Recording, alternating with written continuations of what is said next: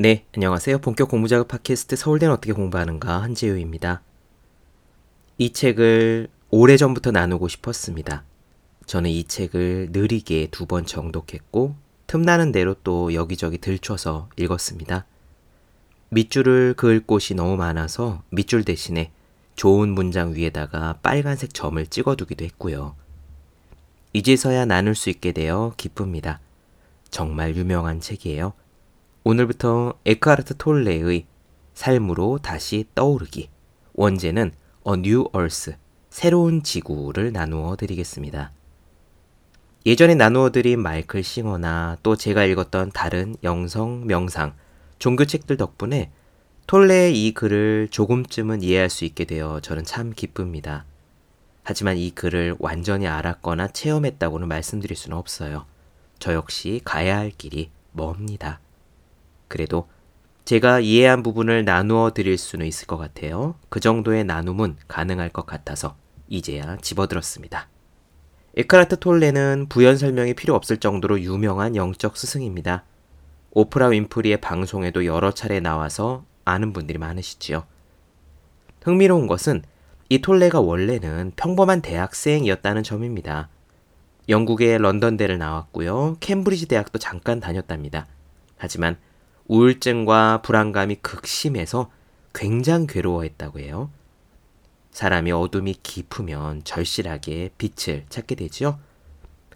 그런 상태에서 벗어나고 싶어 내적인 탐구를 했고 어느 순간 깊은 환희 속으로 빠져들어 제대로 된 직업이나 소속도 없이 그냥 살았답니다. 명상하듯 지낸 거예요. 그러다가 호기심을 가진 주변 사람들이 톨레에게 말을 걸었고 이런저런 문답을 하면서 조금씩 유명해지기 시작했대요. 톨레 가르침의 핵심은 모든 고통과 문제의 원인이 자기 자신 안에 있다는 겁니다. 에고라는 건데요. 내 안에 에고가 나를 고통스럽게 합니다. 다행히 사실은요, 이 에고가 곧 나는 아니라는 겁니다. 예컨대, 남들에게 무시를 당했을 때 확 화가 치밀어 오는 경우가 있잖아요. 그때 치밀어 오르는 화는 내 안에 에고가 만들어내는 겁니다. 그리고 그 에고는 내가 아니에요. 내 안에 있는 일종의 자동으로 돌아가는 프로그램, 소프트웨어, 불교식으로 말하자면 업장, 힌두식으로 말하자면 까르마입니다. 그러면 나는 누굴까요? 톨레는 그것들을 모두 지켜보는 존재라고 합니다. 조금 어렵긴 하죠? 천천히 한번 들어보시죠. 첫 시간 시작하겠습니다.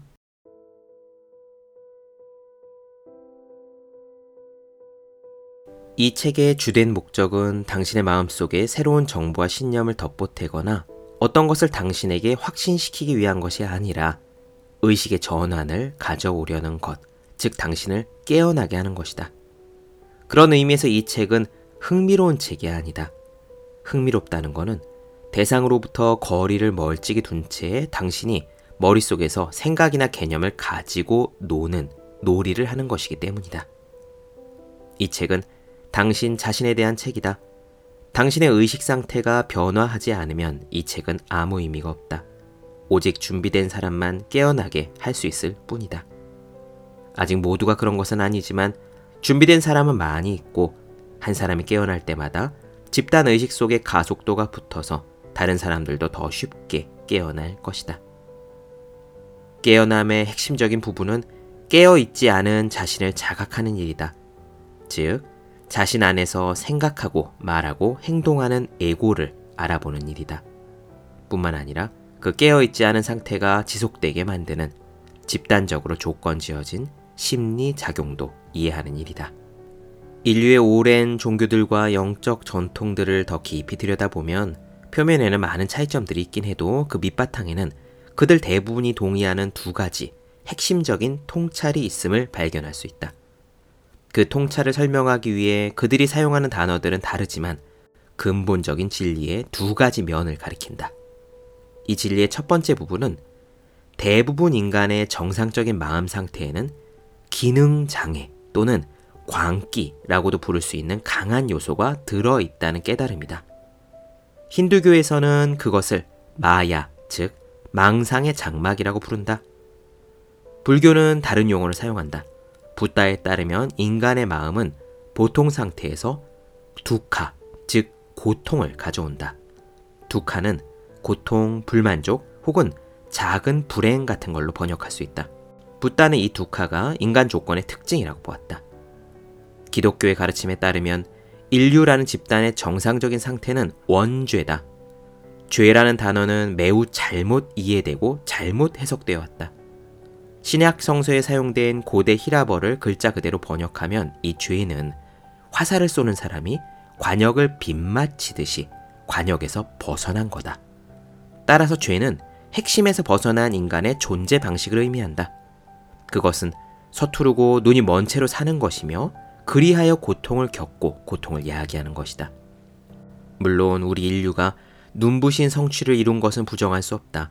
인간은 음악, 문학, 미술, 건축 등에서 최고의 작품들을 탄생시켰다. 의심할 여지 없이 인간은 매우 지성적인 존재다. 그런데 그 지성은 광기로 물들어 있다. 과학기술은 인간의 정신에 늘 따라다니는 이 기능 장애가 지구와 지구의 다른 생명체, 그리고 인류 자신에게 미치는 파괴적인 영향을 더욱 확대시켰다. 20세기가 끝날 때까지 인간들의 손에 폭력적인 죽음을 당한 인간의 숫자는 1억 명을 넘었다. 그들은 국가 간의 전쟁뿐만 아니라 대량 사륙과 집단 학살에 의해 죽음을 맞았다. 인간 존재 핵심에 존재하는 집단적 광기가 가져오는 사건들이 인류 역사의 큰 부분을 차지하고 있다. 인류의 역사는 대부분 광기의 역사다. 만약 이 인류의 역사를 한 개인의 병적 기록이라고 한다면 틀림없이 다음과 같은 진단이 내려졌을 것이다. 만성적인 피해 망상증, 상대방을 향한 병적인 살인 충동과 극도의 폭력, 잔인성, 가끔씩 잠깐 동안 제정신이 돌아올 뿐인 범죄 광. 그렇다. 두려움과 탐욕과 권력욕은 국가, 민족, 종교, 이념 간의 전쟁과 폭력의 배후에 있는 심리적인 동기일 뿐만 아니라 개인 사이의 관계에서도 끊임없이 일어나는 갈등의 원인이다. 하지만 이것을 깨닫는 것이 중요하다. 두려움, 탐욕, 권력욕은 여기서 말하는 기능장애 자체가 아니라 인간의 개개인 마음속에 깊이 뿌리내린 집단적 망상이라는 기능장애의 결과물이다. 많은 영적 가르침들이 두려움과 욕망을 버리라고 말한다. 그러나 이런 시도는 대개 실패로 끝이 난다. 기능장애의 근원까지 가닿지 못하기 때문이다. 두려움과 탐욕, 권력 욕은 근본적인 원인이 아니다. 더 좋은 인간, 더 나은 인간이 되려고 노력하는 것은 칭찬받을 만한 일로 들리지만 의식의 전환이 일어나지 않는 한 결국은 실패할 수밖에 없는 노력이다. 왜냐하면 좋은 사람이 되려는 것 역시 똑같은 기능 장애의 일부이기 때문이다. 더 미묘하고 예쁘게 순화되긴 했지만 여전히 자기 자신을 강화하는 형태다.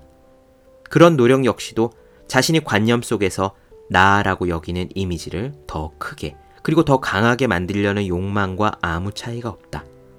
좋은 사람이 되려고 노력한다고 해서 좋은 사람이 되는 것이 아니다. 이미 자신 안에 있는 좋은 것을 발견하고 그 좋은 것이 밖으로 나오게 함으로써만 좋은 인간이 될 수 있다. 그러나 그 좋은 것이 나타나기 위해서는 당신의 의식 상태에 근본적인 변화가 일어나야 한다. 오래된 종교들과 영적 전통의 대부분에는 공통된 통찰이 있다. 우리의 정상적인 마음 상태에는 기본적인 결함이 있다는 것이다. 그러나 이 인간 존재의 본질과 관련된 통찰, 바로 이 나쁜 소식으로부터 두 번째 통찰이 생긴다. 인간 의식의 근본적인 변화가 가능하다라는 반가운 소식이다.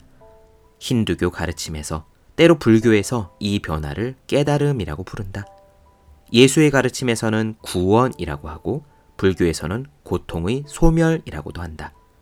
이 변화를 설명하기 위해서 해탈이나 깨어남이라는 단어가 사용되는 경우도 있다. 사실 새로운 의식의 핵심은 생각의 초월에 있다. 생각보다도 높은 곳으로 올라가 생각보다도 무한히 광대한 차원이 자기 자신 내부에 있음을 깨닫는 새로운 능력이 있다. 그때는 더 이상 자신의 정체성을, 자신이 누구인가에 대한 느낌을 지금까지 자기 자신으로 여겼던 끊임없는 생각의 흐름에서 찾지 않는다. 자기의 머릿속에 있는 목소리가 실은 자신이 아님을 깨닫는 것은 이루 말할 수 없는 자유이다. 그렇다면 우리 자신은 누구인가?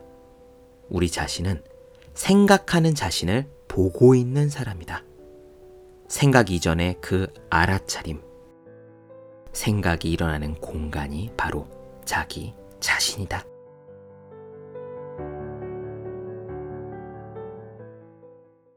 네, 본격 공부작업 팟캐스트 서울대는 어떻게 공부하는가 에크하르트 톨레의 삶으로 다시 떠오르기 나눠드렸습니다. 더 많은 이야기가 궁금하신 분들은 제 유튜브 채널 제우의 서재, 네이버 블로그 생의 즐거운 편지, 카카오 브런치 한재유 브런치, 인스타그램 해시태그 서울대는 어떻게 공부하는가 검색해 주시면 좋겠습니다. 또 해야 하는 일과 하고 싶은 일 사이에서 고민하며 썼던 제 첫 번째 에세이 노력이라 쓰고 버티기라 읽는 공부하시는 모든 분들을 위해 어떻게 공부하는 게 효과적인지 설명한 혼자 하는 공부의 정석 그리고 책상에 올려두기만 해도 공부하고 싶어지는 365 홍콩 캘린더 읽지 않으셨다면 꼭 한번 읽어보셨으면 좋겠습니다. 그럼 오늘 여기까지 할게요. 전 다음 시간에 뵙겠습니다. 여러분 모두 열심히 공부하십시오. 저도 열심히 하겠습니다.